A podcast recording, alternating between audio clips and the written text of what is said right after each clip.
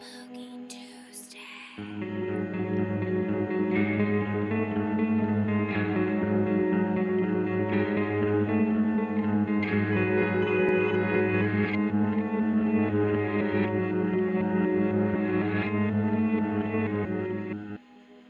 All day long, I've been seeing that guy's weird face and hearing those fingernails. Fingernails? That's amazing you saying that. That made me remember the dream I had last night. What'd you dream? I dreamed about a guy in a dirty red and green sweater. Hey guys, welcome back to Spooky Tuesday, a weekly podcast where we're breaking down all of our favorite slashers, thrillers, monster movies, and black comedies on the new scariest day of the week. I'm Sydney Thompson, I'm Monica Height. And I'm Chelsea Duff. and this week we are talking about one of the big bads of the horror genre, the nightmare himself, a nightmare not before Christmas, a nightmare on Elm Street, 1984. Yeah, I think I said on our last episode when we were introducing this movie um, that I had seen it all by cultural osmosis. That, as it turns out, was um, a lie because at no point did I know what was going to happen in this movie. Uh, and I, honestly, I didn't even like recognize Johnny Depp as Johnny Depp until like halfway in, even though you guys had told me that Johnny Depp was in this movie. Um, and I didn't, I didn't know who the main character was. You know, I thought our entry point character was our main character. I just every turn was totally fresh for me. I just knew who Freddy was, I guess, and that there was a bathtub scene. Um, but Did I it loved it. you- I thought it was great. Oh, good. I'm so glad. If it makes you feel any better, Adam, my boyfriend, has watched this movie two times all the way through now. And only after, like, two days after the second viewing, when I was talking about Johnny Depp's character being pointless, which I will get into later, he was like, Johnny Depp's character. And I was like, sir, you have watched this film twice. And even and still, he had no idea that that was Johnny Depp. I don't Frankly, understand. if you guys hadn't told me, I don't know that I would have put it together while I was watching the movie either. It was just at one point that I was like, wait a second, but only because I knew that he was in the movie. Like, if I didn't know, I don't know that I would have made the connection. And it's not because he doesn't, like, look like himself exactly, but this is his first film role. Like, he was such a baby in this movie. He's an infant. He's truly an infant, and also maybe you were thrown off by his like whisper of a unibrow that he has in this. That is something that he did not continue and take with him into the '90s and later later films he was in. Um, but I personally thought it was sexy, even though Glenn is uh, the most annoying person that I've seen recently. He's Yes, still fair enough. um, I will just say, I just looked at my notes, and just to give myself a little bit of credit, I did recognize that it was Johnny Depp during a Tina scene. So it was like, you know, not not as far in the movie as I thought it was. It could have been Tina's corpse. That scene. That's true. but I'm looking, I'm looking at my notes, so and I know which Okay, Tina okay. scene it was. yeah, well, at least it didn't take you two viewings since you still didn't get it then. So, you know, like you're doing great. You're doing great. Thank Um, you. But yeah, I mean, this this movie it's got one of the big f- 3, right? It's got Freddy Krueger. And I love it so much because you when you watch one of the movies from the big 3, at least for me, I like had there was all these expectations. Like I hadn't watched like any of the the classic horror movies cuz I was a little sissy baby and my parents did hate horror so much. So that was not on the table. I never I I remember my cousin Kiki, she used to watch scary movies and I thought she was so cool. She's like 2 years younger than me and she watched them all the time. And then one time we watched A Nightmare Before Christmas together and I was so scared that I had to leave the room. So like was not prepared. Not truly not prepared. And I'm sad that I missed out on that opportunity to see this as a child because as I was speaking with my therapist yesterday, she told me that watching A Nightmare on Elm Street as a child, it's fucking terrifying. Yes. That's I what I was saying to you that, guys yeah. the other day. Um, I really, really enjoyed watching this movie, but I wasn't scared. But I think if I had watched it when I was a child, or if I had been 28 in the 80s when this came out, this I think would have been like one of the scariest movies I'd ever seen. It would have been so scary. Like the a lot of the stuff obviously doesn't hold up Mm-hmm. today. It's still a great time, but if you've never seen something like this before, it has to be just like, oh my god, Yeah, I, terrifying. I think Totally. the practical effects of it all some of them were extremely new at the time you know what i mean? Like some of them were like innovative at the time essentially um and and so you can't compare our effects now to the effects then because our effects now are completely different and you can make something look real in a way that you could only kind of approximate back then but it was like realer than it had ever looked in a movie before um and so i think like when when Freddy has his long gangly arms in the Long beginning, you know what I mean? It looks very silly to us now because it is frankly silly, but also because it could only be achieved by like the actor holding fishing poles or whatever. You know what I mean? So it's like not something you've got like great muscle control over. Whereas like digitally speaking, you can take someone's actual arms doing the precise movements that they mean them to do and then just make them long. Um but but, But- nobody could ever make it look like not never, but maybe in the 80s it was like you'd never seen someone with long arms like this. I don't know. I'm just It's just so imagining. I'm just imagining like a, a child in the '80s being like, "No one's arms should be that long." but also, I would like to say that um Annabelle creation when Annabelle gets tall is a clear reference to this film. Yes, it is a a clear, clear reference, reference. to, And frankly, like Freddy's we long said, arms. Tall Annabelle, best part of that movie. so I mean, And that's. Arguably, Long Arm Freddy is one of the highlights of this movie. But It's right out never- the gate. if you've never seen this movie, please go see it. You will have a great time. Uh, but it is basically a monstrous spirit of a slain child murderer seeks revenge by invading the dreams of teenagers whose parents were responsible for his untimely death. I And just also, it takes place in Ohio, which I have. Issues no, it with. doesn't. I dispute this. So I was watching this movie in my house in which I live. It's the house that I live in. I live in this house, and I was Okay. watching the movie in the, house that I live in it? live That in you on live the in? TV, and the TV is inside of the house, and I live in that house. But I was Right. looking at the TV, and I was watching the movie, and then on the TV, my house was on the TV, but The I was in my in. house. The house that I live in was on the TV, and I was in the house and I was watching it on the TV. All that's to say is that my house is in this movie in like one of the opening shots. Here's a and it, I was high when I watched meta. this. Oh my god. Yeah, I was like I was high when I watched this and I was like for a second I was like if my house is in the movie and I'm in my house, am I in the movie? And is Freddy gonna come into my dreams tonight? And he did not. So we're good. We're really it was fine, but it was truly terrifying. Also, I found out that my house used to be a different color than it currently is. And the current color is better. So there you go. Educational experience Wow. anyway, what's the real takeaway there is um Freddy hasn't come into your dreams yet. Fuck. Yet. Yet. Because what I learned from this movie is that he is not necessarily an equal opportunity dream invader.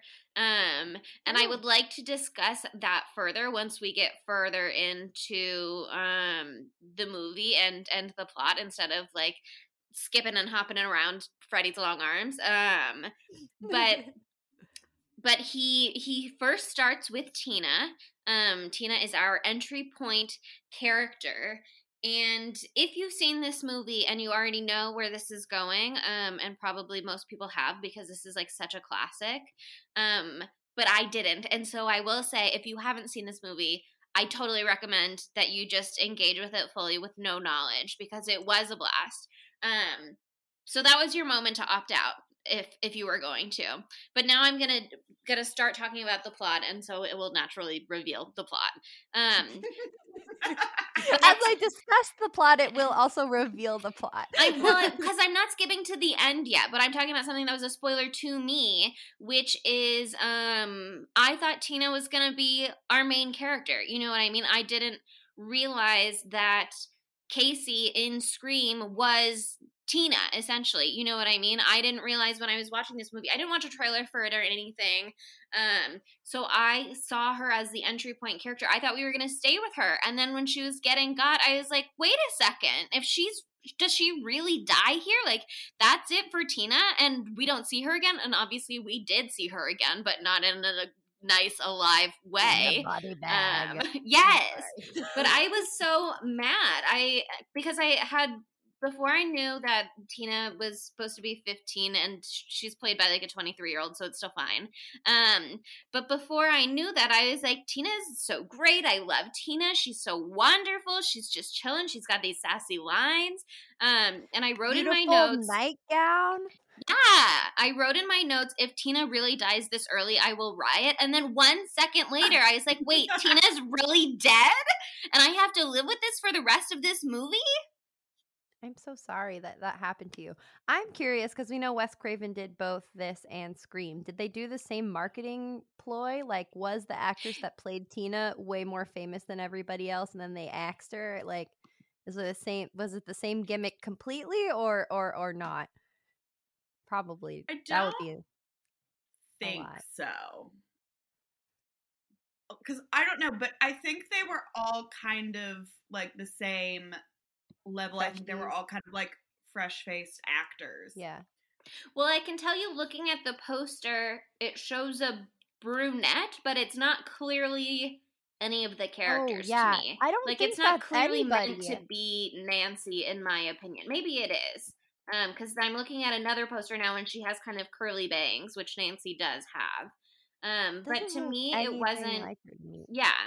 And then there's another there's another poster um that's not like a traditional movie poster but like promotional material that does feature Tina. So I'm not sure how this was advertised. I didn't watch a trailer like I said. Um so I was just going based off of like what was in the movie. I didn't realize we were pulling a psycho. I didn't realize Scream was going to be in direct conversation with this film. You know what I mean? Like obviously I know Wes Craven loves to be referential to his own work, um, and he loves to have a lot of similar things that he carries through. Um, I just didn't know that, that that was one of it for this movie, and then it broke my heart a little bit when she was gone. Um, not that I didn't love Nancy because I absolutely stand for Nancy so fucking hard after watching this movie. I think she is incredible. I think she's so smart. I think um she had a hot boyfriend, even if he was not very good at doing anything she asked of him. At all. Um, not one single thing that she asked of him. he's Um, good at wearing crop tops and he's good at wearing sweater vests, and that's something. But it's not the crop much. tops especially. Um, oh yeah. Oh, But the yeah, I think- so good. yes i think i think she was very um smart and good on her feet but also good at coming up with a plan in advance i think like all around she was iconic that said i wanted more tina I know. She did look good in that body bag, though. She did. Nancy, Very for how smart she is, is also very boring of a character. I Yeah. agree. Like, I wasn't like I just, I didn't have the same attachment to her as I do with other, you know, main girls. yeah She's so smart. She's so competent. Like she, like she really thinks things through. But I can say that with the entire cast, really. Like I. I yeah, I mean, there are some characters that I I was a, attracted to physically, but I did not like fall in love like that's my new best friend um for any of them. I mean, I feel like Tina had the most personality out of it. I feel like Tina and Rod Mhm. were like the pa- personality hotspots and then you didn't really get that much from uh from Nancy. I will say though that we should look into this, but was the term getting lost in her eyes. Did that come from Nancy's eyes? Because I swear to God, I've never seen eyes that blue and that vibrant and that insane. And I was just like, whoa, while I was watching it. Like, absolutely dreamy, very dreamy eyes, 10 out of 10. Great hair, great that weird type of uh curly hair that was in in the 80s where you i guess tried to make it straight but it was still really fluffy i loved it beautiful The hair in this movie is so out of control. like It's in the best way though. oh yeah very very gorgeous but okay so just to dive a little deeper into the actual death of tina i mean we've got the long arms we've discussed the long arms which is Mhm. absolutely unhinged Important. another very uh wonderful part um is how he runs um where he throws his his uh, knife hand into the sky and shakes it above his head and kind of like sashays almost uh it's really an interesting Sashay move away, Freddy. seriously um and that's something that i want to say about freddy in general like like with the big three right like michael jason freddie like michael jason stoic scary tall mask me- men Freddy, absolute freak absolute freak like like he has fun with it. Like I'm sure they all have fun with it because they're psychopaths and they love to kill, and that's like their whole thing. But like Freddy, you can see the joy on his face, and he does all these crazy dream gimmick things. Like for example, immediately after the long arms, where he's like, I think this is in the Tina part. I get a little confused with the dream sequences where he throws up his hand and he's like, "Hey, look at this!" and he just starts cutting off his fingers. yes. That is I really Tina. liked that. Oh, that was Tina. Okay, good, good, good. Um, just absolutely unnecessary freak shit, and I love that for him. Good for him. I also like that it squirts out green goo. That's so cool too. Good for him. That's exciting. He's got his whole thing down and he's having fun with it, and we love to see that. Yeah, I mean he brings um an absolutely unparalleled amount of drama to Yes. to his kills and and he loves some theatrics, you know what I mean?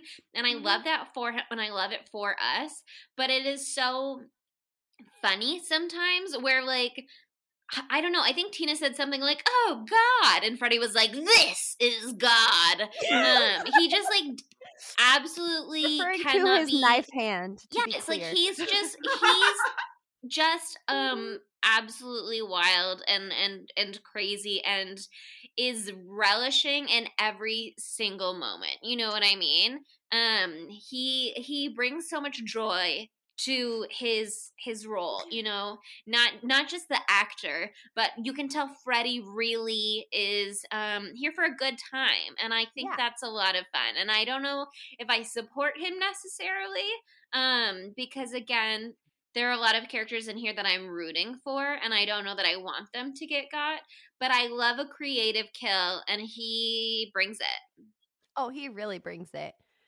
But so, do you want to know who else is fucking dramatic in this movie?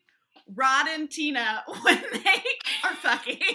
Oh my because God. I'm sorry. And they sound like they're really good at it for being 15 years old which i don't think is right or fair or appropriate for me to be a part of frankly I, I feel or like they're not sound like they're it. really bad at it. and They're they're like, this is like, what sex is, right? exaggerating. Ah, ah. you're supposed Ah! to be moaning Ah! I've heard Right. about porn you guys and i know that you're supposed to moan and it's just like tina. I'm babe. like, they're not even moaning. They're like screaming at each Yeah. other. It was scary. It was like I just- it was like bobcats when two bobcats meet and they fight. Look this up. Look up bobcat fight. It sounds the exact same. Literally, it does. It's like a human scream. What That's was what really upsetting for me that that aside um what was really upsetting for me about that scene is also that like the Rod Tina dynamic previously had been not clear to me. Like when we first see Rod, he shows up and I I guess what I am putting together in hindsight is that they are legit a couple but they had had some Mhm. fight or maybe they had broken up and then they like get back together but I don't think that that intention really made it into the beginning of the movie, I thought he was just like some random perv, essentially. You know what I mean? And then it doesn't help that maybe this is my own like 80s movie bias or whatever. He's wearing a leather jacket. I was like, oh, he's a bully. Um, No, he's just sexy, Chelsea. I mean, I'm not oh, saying they he's a can't be. sexy bully. I'm He's just saying bully. he showed up and he was like, I had a hard on for you this morning. And I was like, ew, this guy is a perv. He's just there to be like a predator. But then he kept showing up and I was like, no, it's getting worse. But then Tina started being giggly. And I was like, wait, does Tina Oh. actually like him? Or is this just like weird 80s? They hadn't unpacked this yet. You know what I mean? Like, I couldn't tell. I was like, does she like him and that's why she's laughing? Or is this like a 2021 style you laugh because you're uncomfortable and I'm Comfortable? yeah because you don't know how else to react? And and that's why she's like don't leave me here alone with him. Like I was Yeah. ready to believe her that she was being serious. And then all of a sudden they were fucking in her mom's bed and I was like "Oh, wait what? What's going on here? I also forgot that they like Tina and Nancy are supposed to be 15. hmm And so uh, I like I was just like, you know, like they're seniors or something. Like Uh-huh. they're 17 or 18. And then I was like, oh God, I forgot they were like freshmen. Like and they're They're just like babies. no, they're tiny babies. It just makes it, just- worse. yes i think um when you have a high school property like this if it's a tv show they usually leave their ages and grades ambiguous and then you know in like season two or something they'll be like they're 15 so that we can stay in high school for four more years. Um but when it's a movie like this I mean, I guess they left it open for a sequel at the end on purpose, but also considering where all of the characters stand at the end of this movie, that they're not necessarily going to be the same characters that we return to in a sequel. Can we please just make them not 15? You know what I mean? Especially if we're going to get such a horny sex scene with them. Oh my god, the sex scene was so outrageously horny. It was And so it's even funny too, because Glenn, I forgot his name for a while. He's that useless in this movie. um, before we get this like outrageous sex scene, he was definitely wanting to hook up with Nancy, and they, you know, Nancy was staying over with Tina because her mom was out of town, and she was having these bad dreams, and he just hears them fucking and he just says morality sucks Great line. A wonderful Great line. line. Maybe his only good line.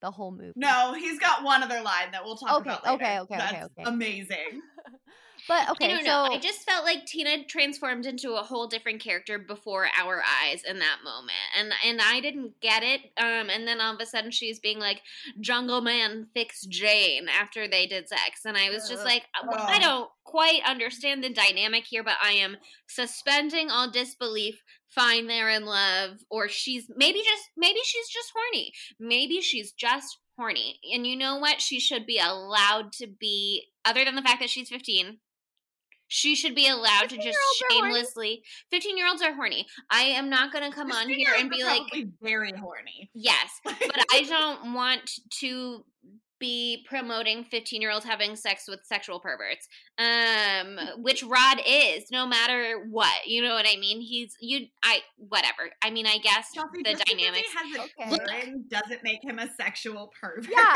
he's just, leather just 'cause he jacket, has Sydney, he's that a doesn't bad him boy. hot. he's just a bad boy. He could also be a 15 year old bad boy with beautiful hair, beautiful Sure. eyes, beautiful eyelashes, a sexy earring. i like know what more could you want except I- for maybe boundaries i think boundaries Yes, actually is the thing that we could want i not know that arriving at the home unannounced 15 year olds have had sex and do have sex and will continue to have sex probably. I didn't at the age of 15. Maybe that's why it's particularly horrifying to me. I didn't even kiss anybody until I was 16. Um, I just, you know, I, I'm sexual liberation or whatever, but also Tina is baby. Okay. Tina is baby. Is all I'm well, saying. she's baby, then she is no longer baby, and then she's fucking dead right after Yes. this That- experience. It- it's also like the classic horror trope in movies like you have sex you die yeah. so that's like truly it's like solidifying this horror trope Yeah, for an entire genre a hundred percent. And also, I have to say that say what you want about Rod and whatever. I don't know. I don't find him to be a sexual pervert, but whatever. Um, I my viewing say- is so unbelievably colored by the fact that his first line was, "Hey, I have a boner for you." Yeah, yeah, yeah, yeah. But he gives off fucking. We we were talking about this before. He gives off like Stu from Yes. Scream energies in in Yeah. that moment where he says something inappropriate. He's a high school boy. That's not an excuse, but it is part of the the game. Yeah, if. I had known that was her boyfriend or her ex boyfriend when he walked up saying, I had a hard on for you this morning, I would have viewed that line entirely differently. The Mm-hmm. setup for that for me was just not there, and it made me like very not chill with him. Um, Yeah. and, and Yeah. until we got to the Jungle Man fix Jane line, and then I was like, whatever, I guess she likes him, and I'm happy for her. Like, And I, I, want Tina to get whatever she wants. I related to that too because I also have a Tarzan thing. Um, yeah, I'm like really into Tarzan. I feel also of all the like Disney princess adjacent women, I relate to her the most too. So I was like, yeah, Tarzan. okay But anyway. Need you to repeat this line to adam at some Oh, point. yeah. He used to have long hair, not anymore. It's very unfortunate. But anyway, moving on from that, regardless of what you think about Rod, no one deserves to have their bleeding girlfriend's body whack them in the face and almost knock them unconscious. like That that. is true. That true. was I had sympathy after Jungle Man moment. Jane. I had sympathy for Rod. Good. Because, uh, like, she's just spinning around in the sky. He's like, what the fuck? And then she hits him in the face. Oh, poor guy. He just really oh why he's in his tiny plight. whitey Well, he's in his tidy whities, and she just gets ripped apart, and it's absolutely terrible. one of the best shots in this whole movie is when Tina in the dream world is being attacked by Freddy hmm and we see like we see Rod and he's laying in the bed but then we see Freddy and Tina like under the covers of this same bed and then Rod rips the covers off and it's just Tina and then she gets slashed open I mean, Oh. let's not gloss over the part where she was like writhing on the ceiling, and they filmed it by Oh like literally rotating the whole set upside down. You know what I mean? So amazing. there's so much bl- fake blood in this movie Ah. and it Finally, it truly Comes did through for something you. for me, guys. Mhm. I was like, Mhm. yeah, baby, like this is what I want.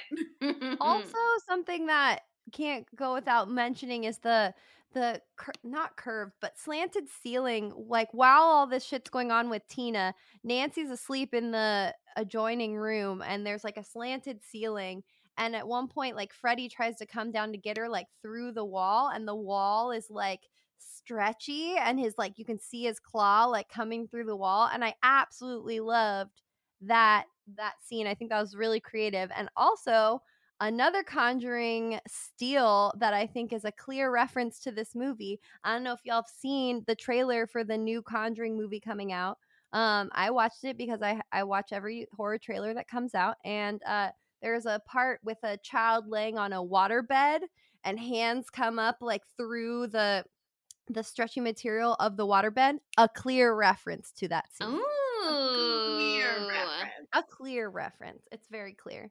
But shockingly, there are other kills and things that happen in this film than this first part. so I guess we have to move on to those. But I will say though, this is Tina's death is the best death in this whole movie. Definitely. I Like I don't think Glenn's role in Glenn's death is particularly iconic, but I think the geyser of blood from Glenn's death scene can is incomparable and and and I don't want to I want to give that all the shine that it oh, deserves Oh, yeah. because it is truly next level. IMDb said something like 500 gallons of fake blood were used in this movie, they had to have used 400 gallons of it in that scene alone. You know what I mean? Seriously. It was truly a geyser. It was beautiful. I just feel like with the the lead up, eh, and because that's the thing about Glenn's death, I loved it, but like Glenn, it lacked depth. Yes. like because like he's just asleep and then It he gets sucked into the bed and he explode. so Honestly- depth. Oh, I heard that, Sydney. Good job. I'm proud of you. She said it lacked depth. Ah! I was like, what are you talking about? I still don't get it. Um, I do get it now, and it is great, and I and I commend you.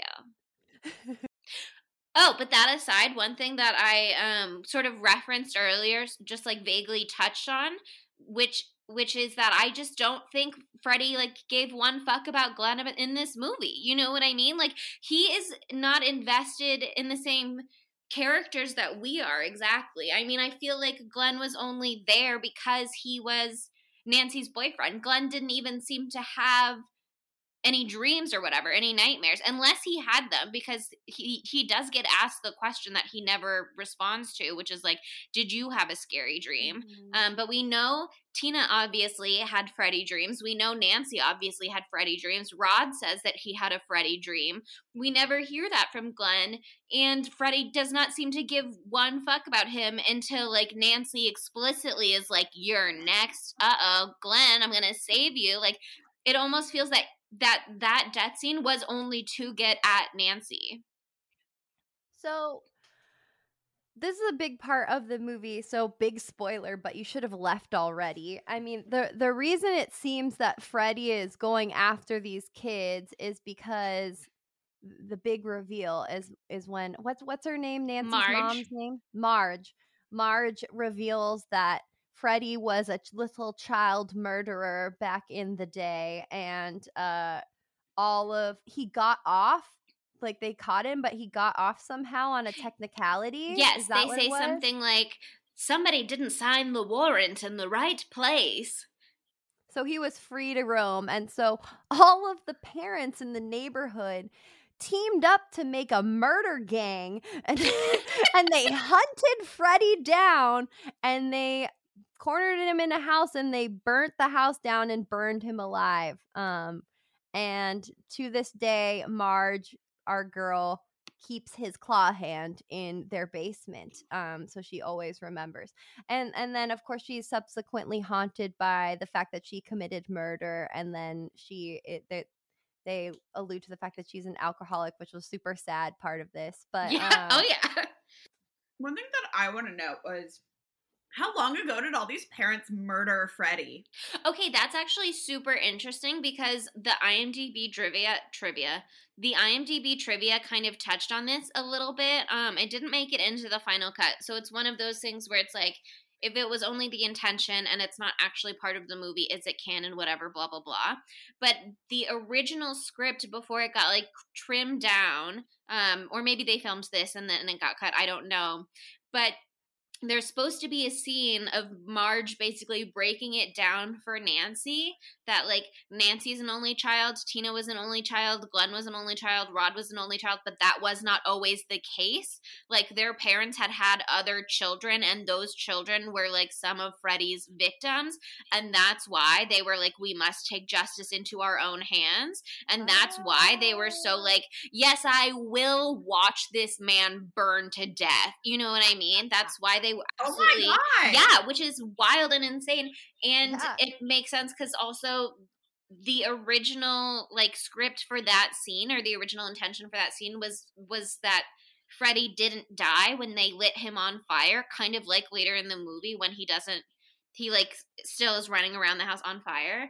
Um but originally the plan was that Freddy didn't die right away and Marge shot him with a gun to make sure that he was dead. So that would Get also Marge. explain why like Marge specifically is is being pulled into this. You know what I mean? Other than obviously Mhm. Marge is struggling with her demons and also Marge is Nancy's mom and also Marge Well, is the one who kept a seven souvenir with yeah. the glove. Yeah, but it's like But that's probably why he's going after Nancy. yes. Oh yeah. Like fixating over Nancy. Seems And like so- Marge is the ring was the ringleader of the parent murder gang. or at Um, least the one who pulled the trigger in the original plan. Yeah. But that makes me wonder like were Glenn's parents not part of that? You know what I mean? Like had they That's did they not live this there at the time? Did they Glenn was their only child. They just like weren't part of the whole vigilante justice and that's why he was like Glenn who until Glenn got like pulled into it in a way that Freddy was like not able to overlook or he or he realized he had an opportunity basically to like be torturing Nancy. Um but I Yeah. have to wonder if they were just like not part of it. And they also did not seem to be taking the whole everyone's getting murdered thing seriously. You know what I mean? They were just Glenn's like Nancy's mean? crazy. Yeah, Glenn's parents were just like Nancy's crazy and keep her away from our son. At no point were they like, "Oh yes, our son Glenn also essentially witnessed a murder." Um two murders really because Rod too. Um although obviously everybody thinks that's a suicide. Um Suicide. and they think that Rod killed Tina. Yes, and, And that so made me there's sad. definitely less sympathy for Rod, who is That a made me really sad. An innocent. An innocent pervert. Um, He's not a pervert. Okay, well, Speaking of perverts, um, in, in the in the movie, Uh-huh. Freddy is a child murderer, but he was supposed to be a child molester. and murderer. I think it was gonna be like a the double whammy. But they cut the they made it, and for whatever reason, I always thought he was a child molester. I think because he maybe is in the a later pervert. movies. He gives It off is- pervy vibes. Like, forget about Rod. Freddy is so pervy. yes but there was um they changed it because there was a big case in california at the time they did it and they didn't want um everything to be kind of muddled with the Freddy being a child molester. So they'd be like, child murder, let's go with that. We'll just keep it at murder. That's way better. Um, still very bad. Um, so dark. I was gonna say something. Oh, something that I want to discuss, and we're jumping around, but before But welcome Rod, to the podcast. Welcome to the podcast. Welcome to Spooky Tuesday. This is a weekly podcast where we jump around all the time, and it doesn't make a lot of sense. Where we And always stay on topic. Stay on your toes, okay? This is making your mind nimble. You're welcome. Forget Sudoku. Listen to our podcast and try to figure out what the fuck we're talking about. That's your brain teaser for the week. But anyway, I really like the idea. Like there, there's one dream sequence where I think it's the one where Glenn is first supposed to be watching over Nancy, and then he absolutely fucks and falls asleep because he's a worthless piece of trash who's very sexy. He's a himbo in He is a true in himbo. essence. Can't do nothing but look cute for me. But anyway, um Nancy is out and about and she goes to like spy on Rod or she somehow gets to the police station in her dreamscape and she sees Freddy going after Rod and sees him like starting to like do the thing where he uh Ties the sheet into a noose. Yeah, ties the sheet into a noose and hangs him, which was very, very sad. Um, Very Jeffrey Epstein. of Oh, stop God, bringing rape predators into this.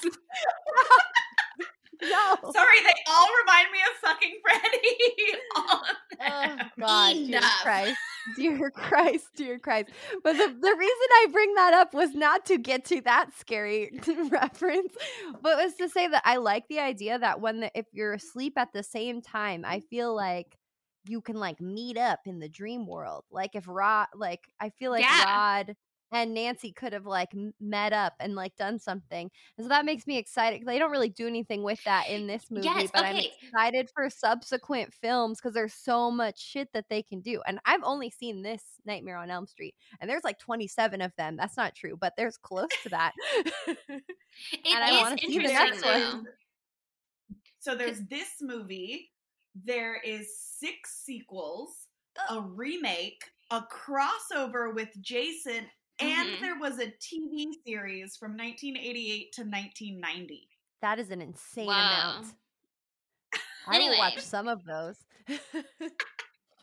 But yeah, I mean, the the implications of the dream world are really interesting here. It's a little hard to to parse sometimes, and I think that's part of the fun to be like I'm not sure if we're watching reality or the dream world exactly. Um and I think you're right. It's it's super interesting that Nancy in her own way is like in Rod's dream or or Rod she's seeing the reality but like through her dream vision but another Yeah. thing that they did in that moment um was when Nancy leaves her house we find out later she's still asleep in her bed essentially but she's like walking over to the police station but she turns around at one point and is like Glenn are you still watching? And Glenn just like pops out from behind a hedge and he's like I'm here. And so now that raises the question that? like had Glenn fallen asleep by that point already and that's how he was able to do that or is Glenn Useless. He falls asleep yeah. minute one. that that is how it seems based on like the implications of this with Rod, you know what I mean? Um but also it's a dream, so it's it's it's possible that it's just like Nancy reassuring herself with a projection of Glenn. I don't know. I'm not going to get too far into that.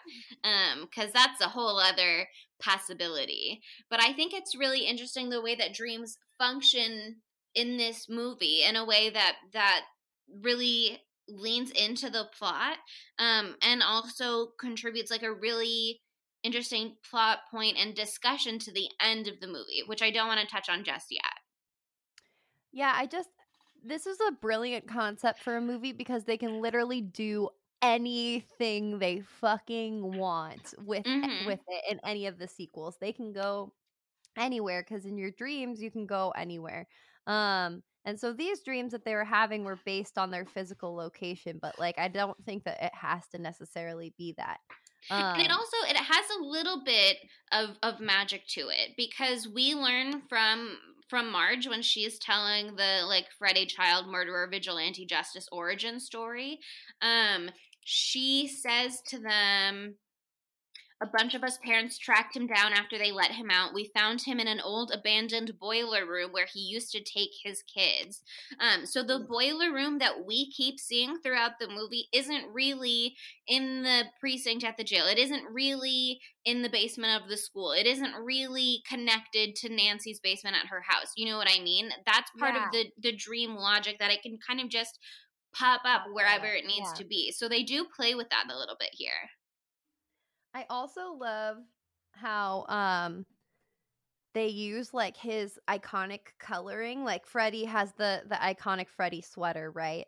And Mhm. they have him pop up in different places but looking like different things. Like for example, uh the when Nancy falls asleep in her class. And let me just say that dream sequence is so brilliant cuz like there's that weird geeky kid who goes up to read in front of the entire class and she falls asleep while he's talking and he's like dream version of him it starts saying like stuff in really hushed tones and in, a really weird voice and i thought that was a brilliant a brilliant ad and then also there's Yeah, a I think- hall monitor oh yeah I wrote that line Mhm. down. I think. I think this is the line, but it says something like, "Oh God, I could be bounded in a nutshell and count myself a king of infinite space, were it not that I have bad dreams."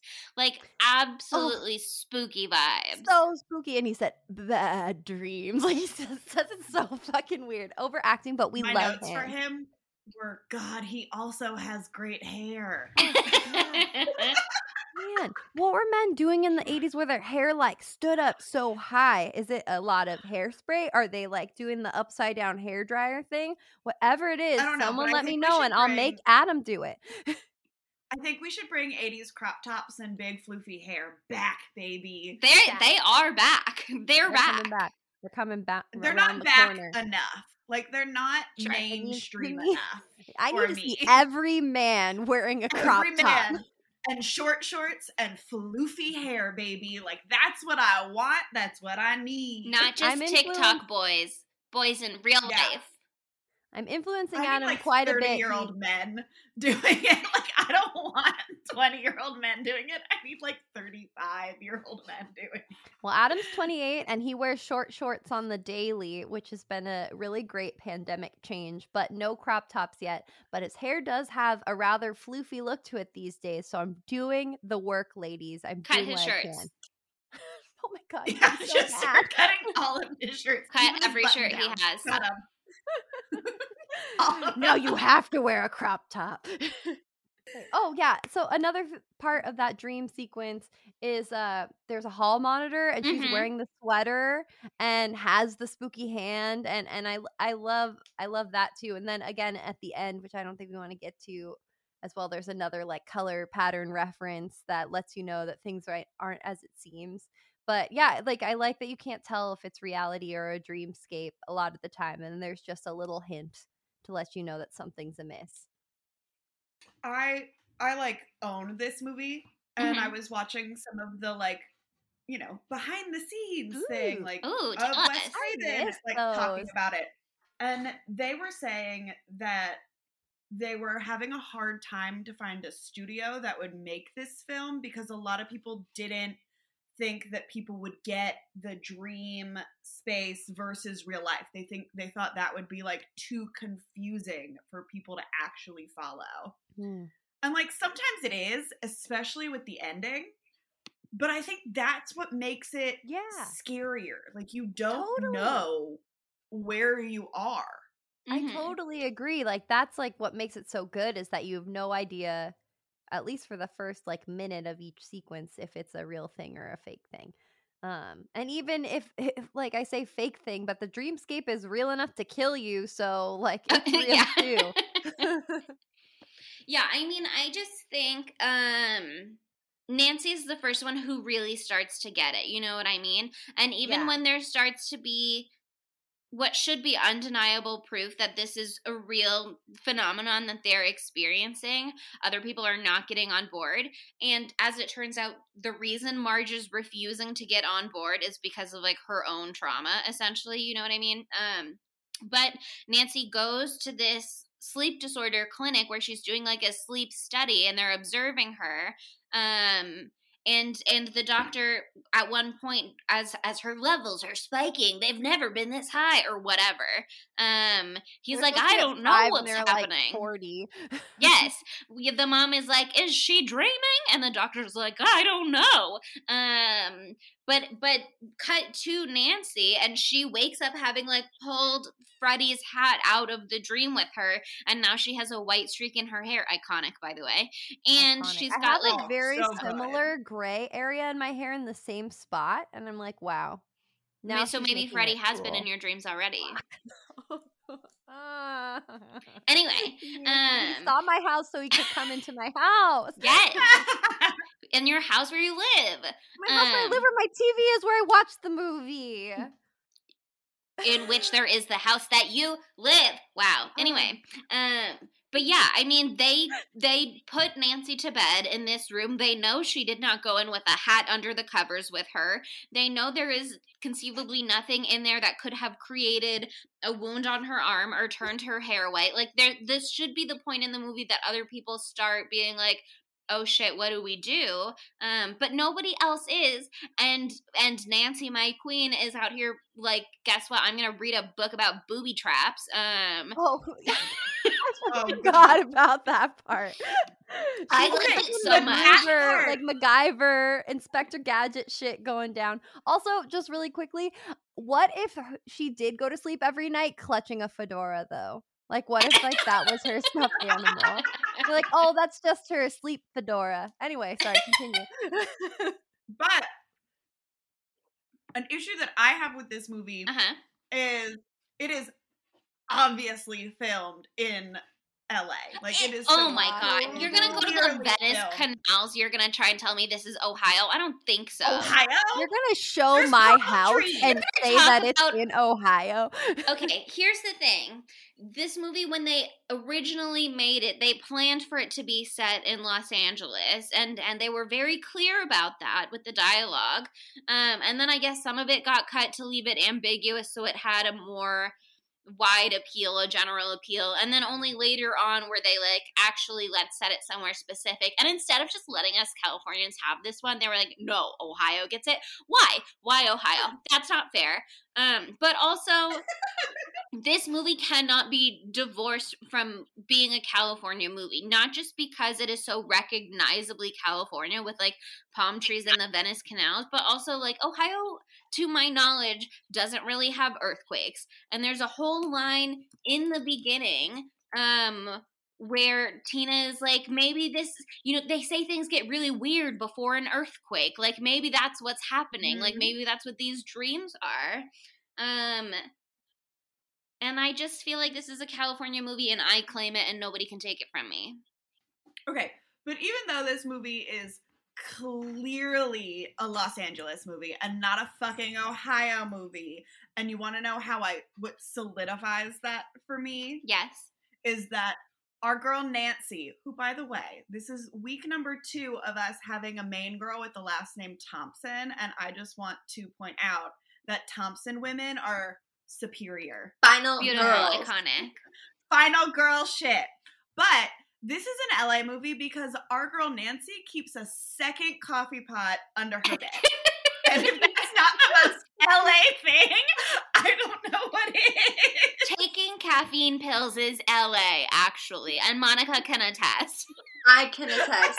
As a born and bred fucking Valley girl, which is the most LA thing that you can be, I did have a brief caffeine pill addiction, but I've and you've talked about it before. I know. And I'll talk about it again because it was a dark period in my life, and also it's when Sydney and I became BFFs, so it was a formative period. Okay, but, but, Monica, you were just emulating this movie, and you I just decided to take LA to the dome with a literal capsule of it, you know, and it worked really well. but also, there's like one point in the movie where Glenn asks Nancy, like, how long have you been awake? And she's like, seven days, but the longest is 11. And I'm just like, girl, Babe. you would not be this okay. Babe, you'd be you've been fully awake. Yes, you'd be uh, hallucinating for sure by this point. Hundred percent. Who's to say like, she isn't? No way. That's a good point. and she even says that she's like, maybe I am just crazy. I don't think so, but you can prove me wrong, Glenn. If only you fucking stay awake until midnight and then come meet me so I can enact my brilliant plan that she's been studying her booby trap book for. Pop a okay, fucking pill, where... Glenn. Do Glenn, the LA thing. caffeine pills. How about you? Why not you? God. But this is where we get Glenn's only second his second good line of the entire movie. And he goes, You're nutty as a fruitcake, but I love you anyways. And I'm like, if a man doesn't come at me with that kind of energy, I don't want it. That's the bar. That's the bar for me. Like you gotta know what you're getting yourself into. Some I mean, and that's big okay? to say that also to say that you love her, even though she's somewhat like fruitcake, because fruitcake is fucking disgusting. So fruitcake is very bad, and also lots of fruit in it. So it's healthy. I meant to say nuts. I was like, I don't know what you're going for there, like, but good. I like fruit. I can't speak for everybody else here. But. I'm a big fruit girl. nuts.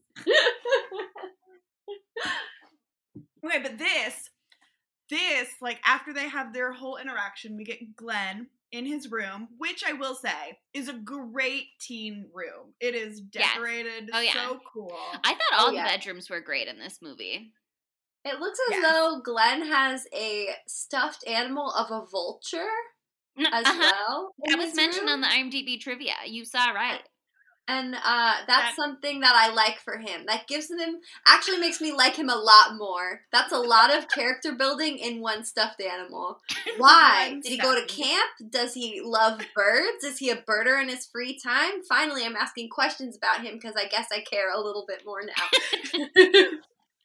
but this is also where we get his iconic sweatpant crop top look. Mm-hmm. And he is, I love the fact that he is laying on his bed with his headphones on with a tiny TV. He's like listening to the radio I do feel on his headphones. watching that scene. I was like, he is doing so many loud things at once. Maybe we should give him some credit for trying to stay awake. He's laying think- down though.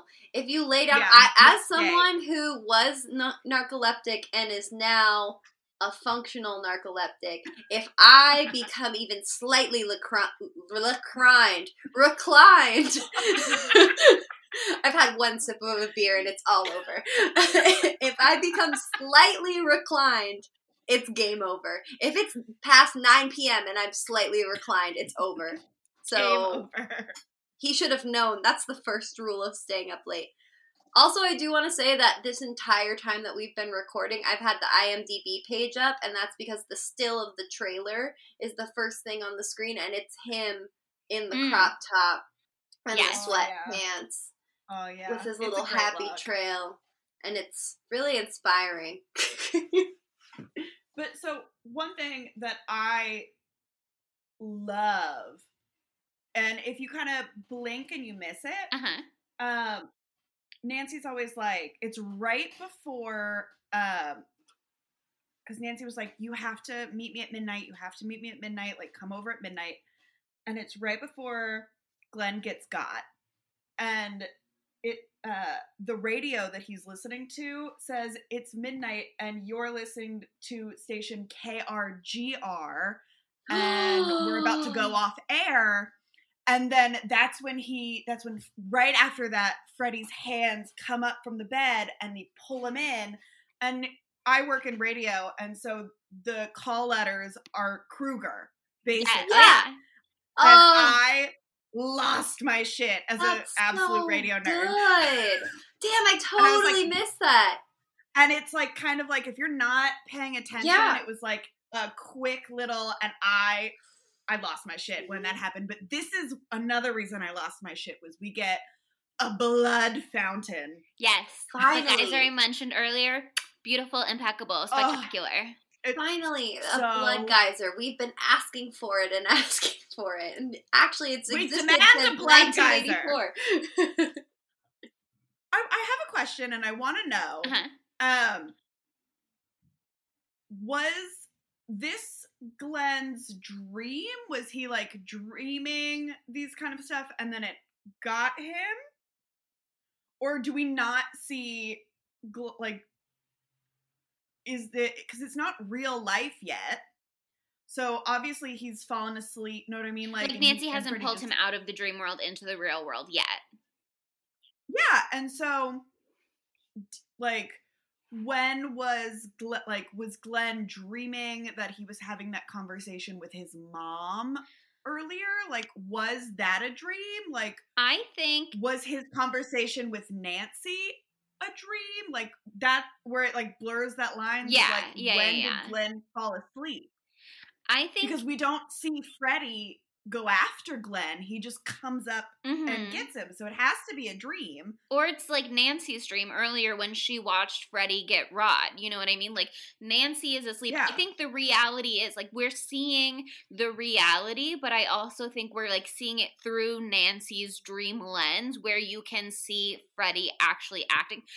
With Tina earlier and how Rod described it when he is talking to um when he's talking to Nancy when he's in jail is he couldn't see Freddy when he ripped the sheet off Tina. He could just see the cuts appearing all at once. So I think the fact that we can see Freddy is to say that we're seeing it through the- lens of Nancy's dream. Mm. Um, we're not It's seeing like Nancy's reality necessarily. Um, but Why but don't you I think, think it's, it's why don't Glenn you think it's his dream? Why don't think it's Glenn's dream? because I think we would see it through Glenn's perspective. Then Glenn is asleep like the whole time. Yeah, but in the other scenes where it's uh But that's where it kind of Well, like the way And it's Freddy shot- never come to Glenn's dream before, as far as we know. But in Tina's um dreams, it's not like what's first person video camera where you're like watching everything through Tina's eyes, you know? So it could But Tina's very awake. well be She's Yeah, but maybe Glenn is just dr- dreaming that he's asleep because Glenn is useless. Even in Glenn's dreams, he's asleep doing literally Even nothing. Glenn's dreams, Nothing. he's asleep. I don't know. I think it's complicated because it is one of those things where it's like Rod was asleep when Freddy got him, but we saw it through Nancy's dream. We know Nancy was dreaming at that point. So whatever Rod was dreaming, we didn't see it. We don't know if that Rod was just dreaming that he was asleep or if that was just Rod asleep. You know what I mean? I disagree because Okay. in that part, um, there's a part we didn't mention. She sees like Freddy trying to start killing Rod, and then she gets distracted right after because she hears someone whispering her name, and it's dead Tina. And then a big lizard, not a lizard, a big centipede comes out of her mouth, and then she dissolves into a bunch of muddy snakes, which is a part that is very exciting. Um, and then I think she like goes back to like wake herself up so she can go in person to go like in the real world where she's Mhm. conscious to go get him. And so then she's already awake at that point, and then we see Freddy killing Rod, so that has to be Rod's dream. Jaw feel. Because she's awake at that point because she's literally at the police station I saying, let me in, let me in. I don't remember the exact sequence of the movie well enough, but if I pull up my notes, I'm sure I will find that you're right. Because he dies literally like seconds before they get through the door. Like they, he gets, uh, like they pull him up Does he sheets. though? Because I think that's that's one of those like movie timeline things. It seems like he's like good and dead when we finally get to him, even though they've been cutting in between. Yeah, but either way, she's already awake and already over Yeah. there. I don't know. I think it's his dream, but either way, the geyser of blood. That's the, in the reality. That's the thing that's so horrifying too about this that kill because Glenn gets pulled into the bed, right, and then an explosion of blood goes everywhere, and then the police come once everyone's like awake again. And there's just blood everywhere, but there's no fucking body. Like, what do they think happened? right like and that's something that i want to know um because there's nobody and we see him get sucked into the bed so like Is his bed, body assuming, embedded in the mattress? is the body embedded in his mattress like where is it we do see no, remember when nancy goes back and she's looking for freddy in the dream world we see glenn's headphones Mm-hmm. in the dream world That's true. And so I'm like, is he? That's another reason where I was like, did Freddy come out in like real life and like grab this person and like drag him in? I don't Well, see how that would be possible. but here's the thing: How is it possible that uh, Nancy stole his fedora right off his head and pulled it into the real world? Maybe it can go both ways. too complicated. But also, We will probably have to watch every other movie in this universe to really get into the lore of how do the, the Yeah. dreams work exactly. I don't think I wonder We're meant to be having- that. yeah i think if there if there was like a really clear explanation for who is dreaming and when and you had a really strong sense of it in this movie it would be less scary than it is i think it's intentionally ambiguous blurred. um I and like that- that about it. Yeah that brings it to the end you know what i mean um and there's a much larger discussion in general to be had about the end because the very end of this movie wasn't what the original end was supposed to be and they did a couple different rewrites and they shot a couple different versions before they like picked the final version Mhm. But I think we should talk about a scene that Chelsea loves very Yes. much, and that is Nancy not going home alone because Home Alone is a clear reference to this movie. oh yes. Home alone clearly wanted what nancy had because nancy studied the art of warfare. Nancy did her research. You know kevin i mean he's it's great. Kevin has some kind of um, innate skill but nancy nancy did the work. You know what i mean? She did her homework because we saw her earlier in the movie in the venice canals reading this book um, and it, that was one of my favorite quotes actually in this movie because glenn says booby traps and improvised anti-personnel devices well what are you reading that for and she says i'm into survival And I was like, yes, Nancy. I know, Um, girl. Nancy. I just loved that for her. And then she she really gets into it because she comes up with this plan and she wanted to put it in action earlier, I think. Um when she asked Glenn to meet up with her at midnight and then Glenn stupid bitch fell asleep. Love him cute in a crop top, useless. Um but so she she's like okay I, i'm still gonna try and she's especially committed now that her boyfriend and her best friend and rod are all gone um but she comes up with a plan um and she tries to get her dad on board basically and he also useless um by the way Real quick, real quick. uh-huh The dad is useless. Also, weirdest hair in the game. Absolutely the most strange hairstyle I've ever seen. It's like mm-hmm. all the way around comb over. It comes c- completely from the back of his head and it seamlessly swoops around the entire head in an unnatural formation. And it's something that should be studied. But continue with what you were saying. Yes, but so she outlines her plan to Glenn, and her plan essentially is that she's gonna go into her dream. She's gonna grab Freddy. Um, she's gonna have Glenn wake her up when it seems like she's having a bad dream, i.e., when she starts struggling with Freddy in her dream. And then because she'll be holding on to him, she'll bring him into the real world, like she brought his hat into the real world, and then Glenn would smash him with the baseball bat. Like that was her idea. Genius. Um, Genius. And and she's like i'll just improvise a little bit. Um i will buy myself some time by setting up all of these booby traps so that if things don't go precisely as planned she's not going to have her dad watching over her because he's across the street at glenn's house investigating glenn's mysterious death and putting drippy blood buckets on the first floor for all the blood leaching through from the second floor. Um but so instead she tells him um I'm going to go and get the guy who did it, and I want you to be there to arrest him when I bring him out, okay? Fred Krueger did it, Dad, and only I can get him. It's not, it's, oh, ooh, interesting. She says, it's my nightmare he comes to. So that is worth, Oh. we're theorizing on further, but I also feel like we're not going to have a clear consensus. So I don't want to go back to that discussion. But interesting point. Um, she says, It's my nightmare he comes to. Just come here and break the door down in exactly 20 minutes. Can you do that? That'll be exactly half past midnight. Time time enough for me to fall asleep and find him. Which is interesting because what she really does is she uses 10 minutes to set up booby traps. Um, and she accomplishes a lot. She's like fully prepared for those 10 minutes. She gets so much done. Um, You got the sledgehammer. The that's, yes. that one was very impressive. and then I was also like, babe, don't you think you are maybe cutting it a little close, only giving yourself 10 minutes to fall asleep and find Freddy? But I was also like, she has been awake for seven days. So presumably the second that she lies down, she will be unconscious. Um, and fair enough. But like she literally, she literally was drinking coffee and took a like a a, a caffeine pill. She Like took a, just a little casual hour bit of ago. speed. yeah, yeah. seriously. I was like, "There's no way you're falling asleep right now, Nancy." Mhm. But she um has been awake for seven days, I guess. So you know, I guess on some level, the power of sleep's Power gonna will. gonna win out eventually, or you will simply die. I mean, one or the other. Um, but she she has this plan, and she's like, she tells her dad, um. Break the door down in exactly 20 minutes. Can you do that?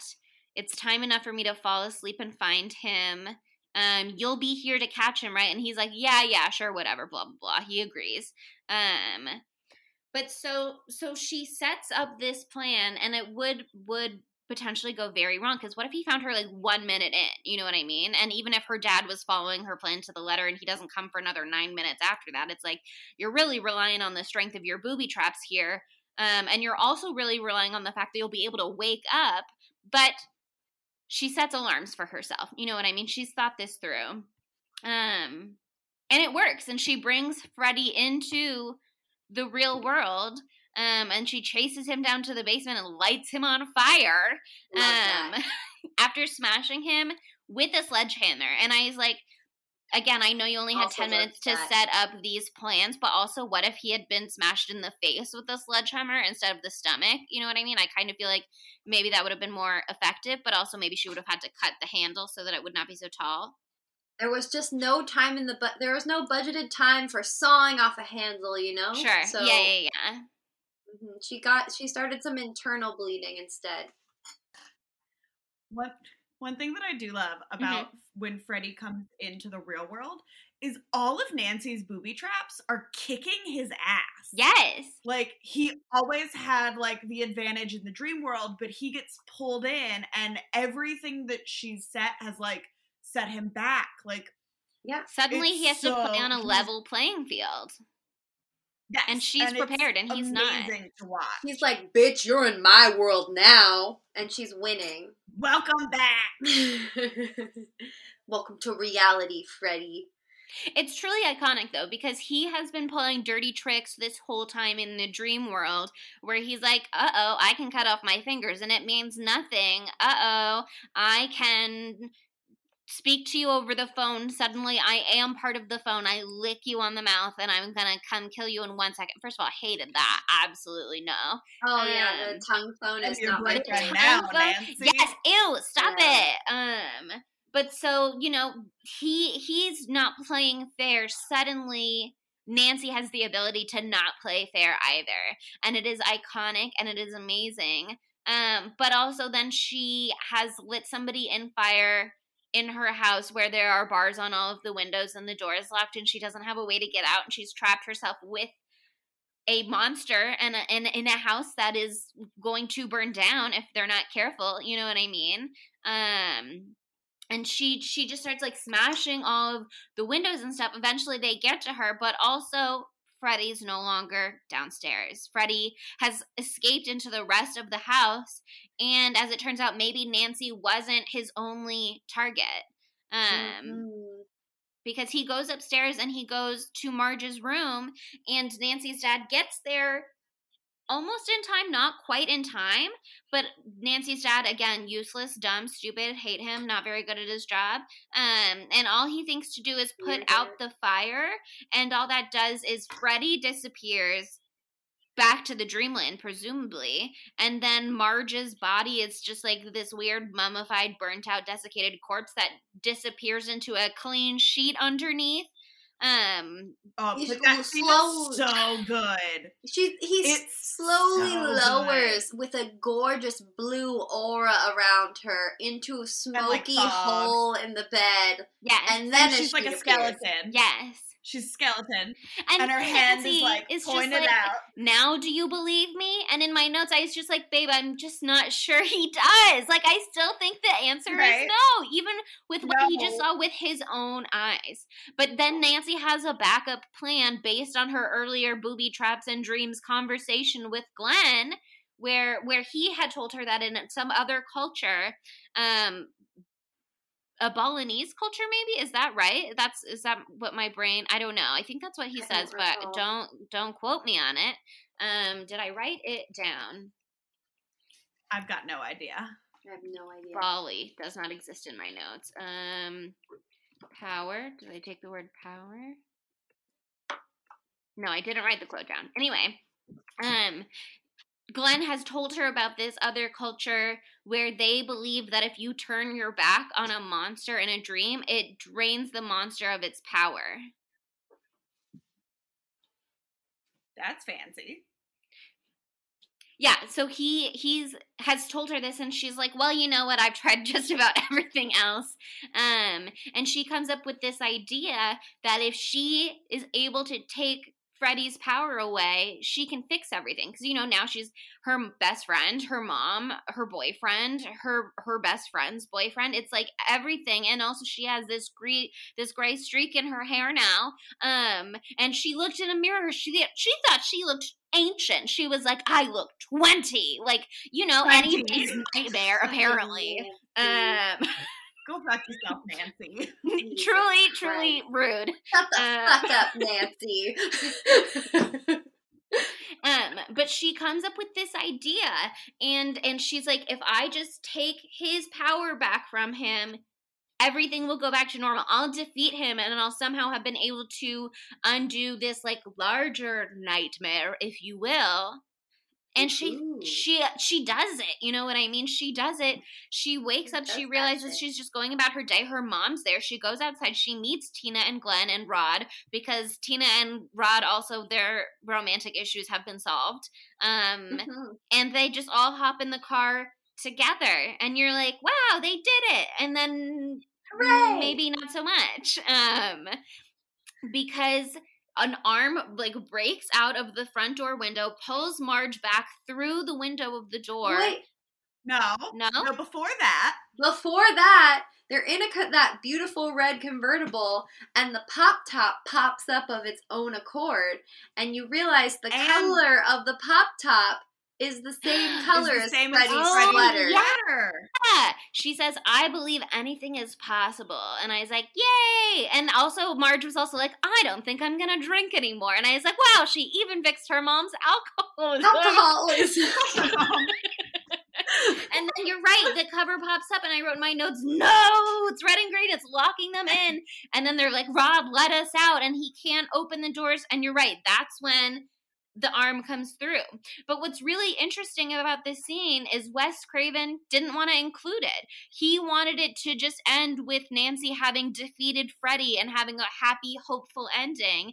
And it was only one of the other producers was like, no, let's leave it ambiguous so that we can do sequels. Um, and they also filmed some other. Wes. Yes, they they I filmed some like, other. let's make it a feel good film at the end. Very unexpected from Wes Craven, but like you know, good. I watched He was the other uh endings because on my Really? it had like oh my Yeah. gosh. Yes. Okay, tell me more because IMDb trivia said that they filmed two like compromise in between scenes and one of them they drive off and nothing happens with the convertible but Marge does get like yoinked through the drawer. Do you know what the other one is? yes. I don't remember. I think like the, but, like yeah. the other one, one of them one of them was the scene that they used. Mhm. The other one was they drove off, but Marge got yoinked in. And I, I can double check, but I like don't remember what the other one. But they were all like the ending doesn't really do anything for me. Like, Really? I thought the ending was I thought the ending was kind of disappointing. Uh, It was a little Except- silly, but I do love the pop top. here's the thing: the only thing that did it for me was when Marge gets yanked. You can clearly see that it is a mannequin. Yes. Um, I actually I said I'd never seen this movie and that was true. But when I saw that scene, I remembered that I had seen a GIF set on Tumblr, just like looking at horror GIF sets, and it was like so clearly a mannequin in the GIF set because it's just that one moment played over and over again. You know what I mean? Um, and so I I remembered that when I saw this scene, and I was like, oh, that's funny. Um, but I actually really like the ending because I think it, it goes to so much of what's scary about this movie, which is like you it's hard to distinguish dream from reality. And and Mhm. that's something that I think is scary not just within the context of this movie, but plays into that larger fear of when you're having a dream. It's hard to distinguish dream from reality.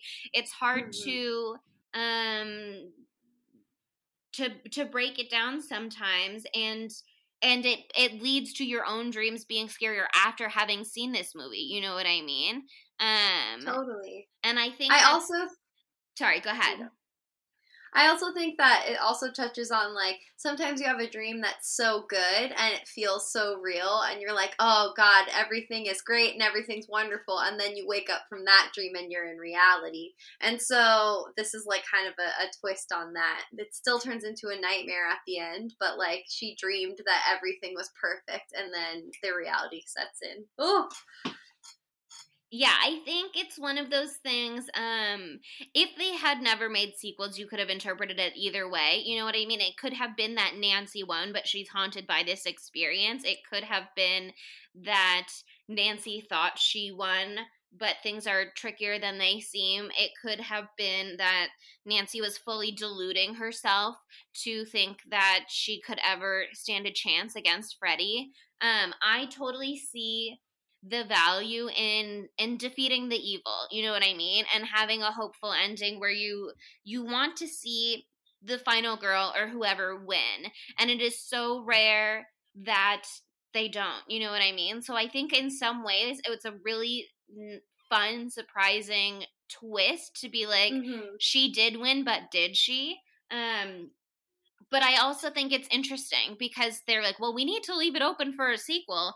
But Wes Craven, in all of the Scream movies, you know what I mean? Every single time they figure out who Ghostface is, they stop Ghostface. It's just someone new as Ghostface every single time. Yeah, Um, there's always a way to make more money. Don't yeah, worry, you Wes. you could do that with this. You could have Freddy get defeated, but then be like, "But now you've unlocked the dream world" or whatever. But then you wouldn't get to have Freddy anymore, and he is He makes it. insane. you know what I Okay. mean? He's he's wild. I want to see what those long arms can do in the sequel. Mhm. Here's the thing: for somebody that is only on film in this movie for seven whole minutes, which is crazy. That's insane. Freddy is the star. He's the star of the show. He's the one character who I like enough that I want to see him again. So there you He's go. like he's the only one that I care about in all of the sequels. Yep. That's it. but yeah, uh, I guess it's time to get into our segments. So what do, what one do we usually start with? Oh, of course, the classic. Could this have been gayer? Yes, it could have been. And I'll tell you Uh-huh. one note that I made, which is when Tina, during her death scene, when she was like writhing around the bed and she was getting attacked by Freddy, she called out first for Nancy before anybody else, but for her boyfriend Rod, who was in the room with her, before Glenn, who was downstairs, before any adult in her life who obviously were not present. But she called out for Nancy first. And I was like, that is so gay. Very gay. I would have loved that because I didn't need Glenn to be in it at all. But maybe Glenn, you know, I also get a little bit of bi vibes, gay vibes from him too. Um, but they don't give us enough personality for for me to really feel it all the way through. But I feel like there could be something there. There's a moment before Rod shows up at Tina's house in the beginning when they hear a noise and Glenn goes to investigate and Tina and Nancy are like right beside him holding on to each other and also holding on to him. To me, that's throuple vibes and polyamory is not inherently queer, but also I think maybe it is. I could see Glenn. He would have been Mr. I'm super straight in high school, but then he would have joined a frat in college And- and, then would have definitely done a bunch of homoerotic stuff in college with his frat bros. You cannot change my mind on that one. I feel that deeply. like I feel that deep in my soul for Glenn. And honestly, that makes him a little bit more interesting to me. Thank you for giving him some depth at all, besides just the vulture stuffed animal. We needed a little bit more. I try, you know, I'm here for this. Um Matthew Lillard. I think he would have been a great Rod. yeah, I mean, I think that's the it's natural the same fit for him. character. I mean, not exactly the same character. Rod is a little bit more uh, naturally sexy than my sexy king Matthew Lillard is, but if he just got an earring, that all would be changed. And maybe a I lash like lift. Matthew Lillard. Because Rod's got those lashes that won't quit, and I love that about him. I love men with beautiful eyelashes. It is Yeah. unfair, but God, I love looking at them. oh, yeah, one of my best friends, Julian, he has gorgeous full lashes, and I'm just like, give them to me. You are not using them. But it, honestly, he looks beautiful, so he is using them, and I can't take those away. um, okay. I feel like that's the place for Matthew, so we gotta Yeah. move on to our next segment. It's just that this goes without saying, but who is the the dumb bitch of this this film? Um, many people are dumb. I will say that, but it's fucking Glenn for me, man. Yeah, yeah. Because the thing is, like, the dad um is a dumb bitch, but he is so Yeah. uninvolved in the real plot of this movie for so long that it's hard to give it to him. Like, Marge is kind of being a dumb bitch by refusing to listen to her daughter or consider what could be real, even though she's got the the hat in front of her eyes and in her hands. Um, but also she she had to murder somebody after potentially her child was was killed, you know, so I'm going to give her a pass. Um, Glenn is really the only one who has no excuse and who is at every time being like, You guys are being so dramatic. When I have a dream that's bad, I just tell myself, Hey, this is a dream. And then I wake up. Why can't you guys do that? Like, he just, ugh. He's not Before I having knew, anything helpful here other than his crop top. And he's given so many chances to redeem himself. Okay, two, but there are two times where he could do uh, anything helpful, and he fucks up the same way twice. Bye, bye, Glenn. I'm glad you turned into a geyser of flesh and blood. you're useful then. I was gonna say Marge, but before I knew the not canon canon backstory of it, and then I was like, okay, Marge makes more sense as a character to me. But without knowing that, I was like, Marge, baby, like, What's going on? Marge, what's going m- on? My girl, you know who Fred Krueger is. You've known, you know that Nancy did not find this name out some other way. Um, because this is like apparently this town's dirty little secret that they murdered a man. Um, which is insane. um, but you like Mama. everything is happening before your eyes. You're just not ready to confront it, and and that's unfortunately dumb bitch behavior but also honestly for me the fact that she um murdered somebody and and has turned to alcoholism to deal with that is a little bit like I understand why you don't tr- trust what you're seeing, and I understand why you are not trusting your view of reality because you are purposely distorting your view of reality so that you can make it through each day. Yeah, I also feel like, you know, since she literally pulled the trigger, you know, in this non-canon backstory, um, she can't believe, like, she's like, I killed him, and every day I live with his ghost. He can't be back. You know what You I mean? can't be Mhm. back. Refuses to believe it. Very dark, very dark. There's a lot of Right? dark Like- shit in this movie. Wow. oh yeah, They Oh, should have yeah. kept that scene in. It would have made it. I think it would have given the movie more yeah, oomph.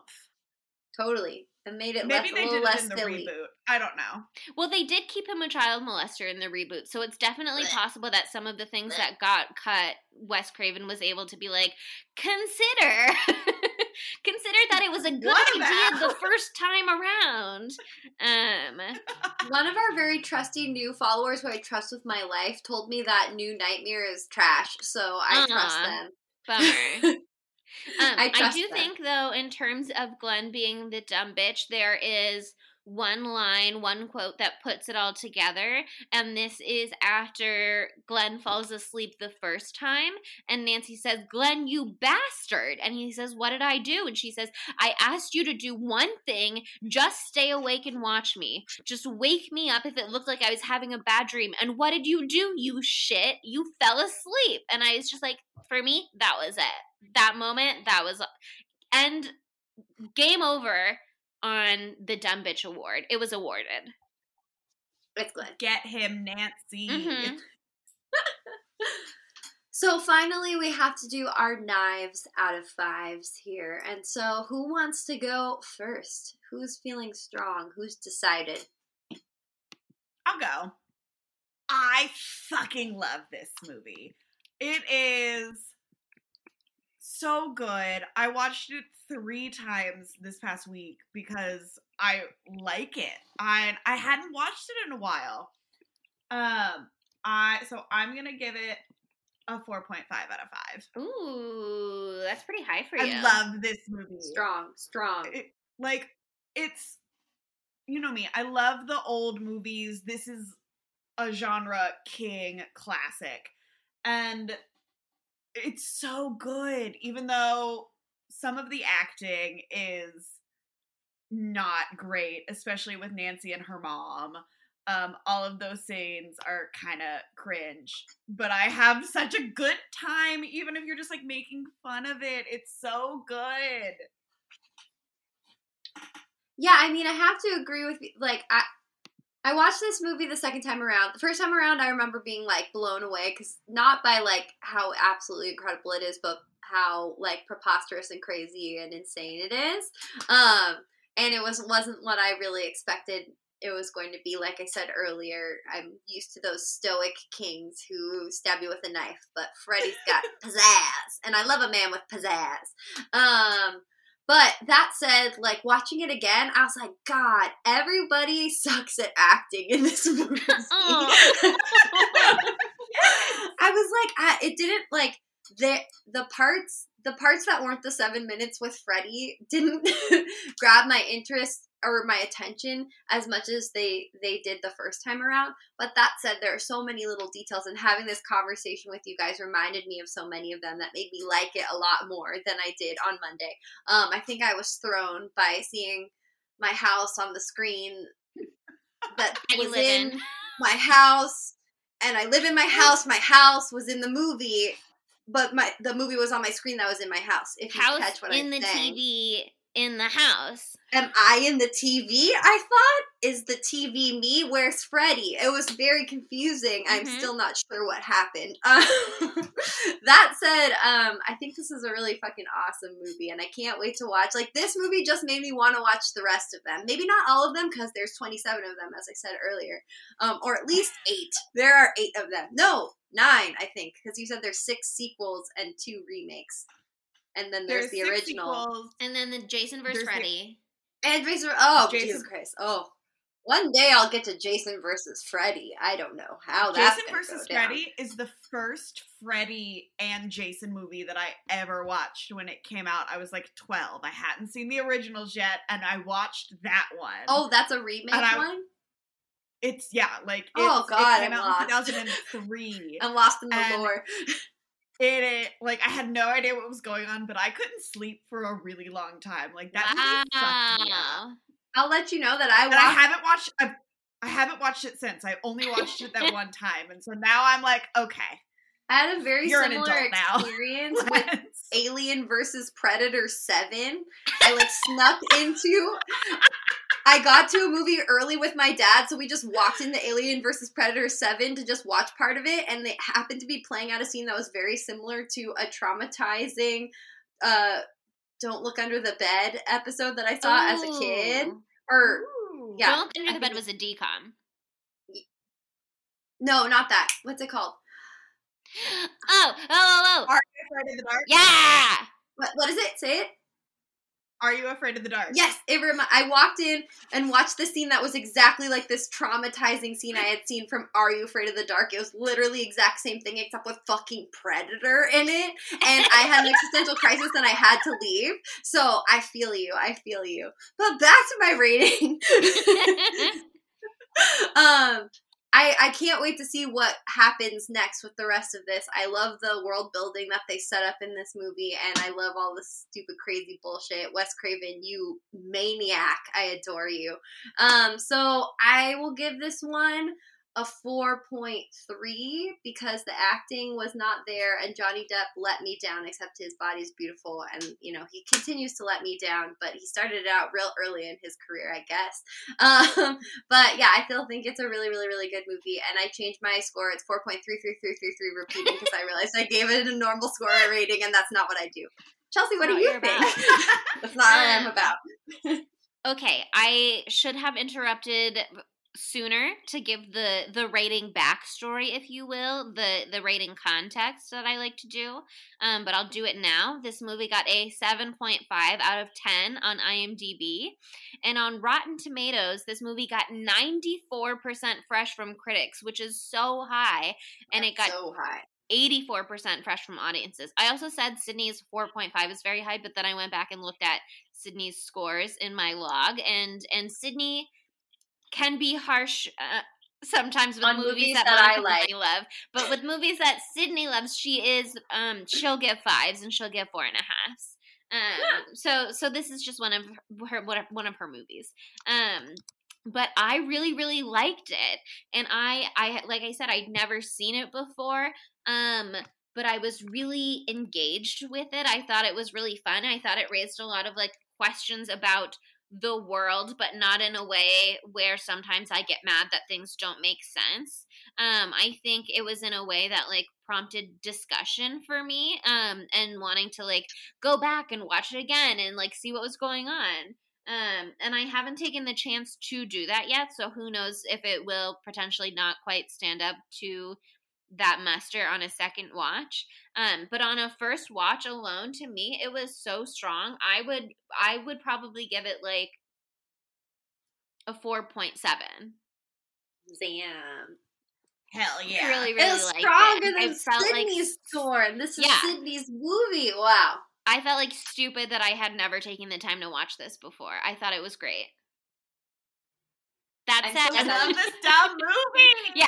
That said, next week we are moving on to a potentially very terrible movie. Um, I have not watched it since I saw it in theaters in what probably was Same. like the tenth grade. Um, Yep, that was the year. yeah. Um, but but we are watching Prom Night with Brittany Snow. Um, we're throwing it back. Um, I think it is a reboot, so again, it has a lot of potential to be terrible, but it is prom season, baby. Um, so Yeah. we're gonna get in the spirit of things with prom night. I'm excited to see just how bad it is. I but I Probably pretty bad, but I was scared. I remember being scared. I remember being scared too, but that doesn't say jack shit because like 10th grade Monica could not handle a damn thing. So Sydney, have you Does- seen it? I don't know if I've seen it or not. Ooh, okay. We'll essentially all be seeing it for the first time because I can't remember movies that I saw like two months ago, let alone Mhm. something I saw freaking 15 years ago. It has to be really good to stick in my mind. 15, I aged myself so greatly. 12. 12 years ago. Let's take it back a second. Anyway, thanks for listening. If you liked what you heard, why not give us a five star review on Apple Podcasts? Why not compliment the sweet, sultry sound of my voice? The fun facts that Chelsea throws out. Just anything, the everything about Sydney. There's so much to compliment, and we would love to hear it. Um, also, want to say that we're we want to welcome all of our new followers. We just hit 550 followers, so thank y'all so much for joining the crew. If you haven't joined yet, follow us at spooky underscore Tuesday. That's on Instagram, Twitter, TikTok, soon to be Pinterest. And if you're still on Facebook, follow us at Tumblr. and Tumblr and Tumblr. What's is the Tumblr one Spooky Tuesday Pod too? yes, it is. All right, Facebook and Tumblr Spooky Tuesday Pod. Thanks for listening. Bye, spookies. Spooky Tuesday was created by Monica Height, Sydney Thompson, and Chelsea Duff, and edited by Sydney Thompson. Our gorgeously spooky tunes are all thanks to Tamra Simons, who you can follow on Instagram at Captain Tamra, and our podcast art is by Mary Murphy, who you can find on Instagram at the underscore moon underscore omg. Two come for you. Three, four, then lock your door. Five, six, grab your crucifix. Seven. Eight, gonna stay up late. Nine.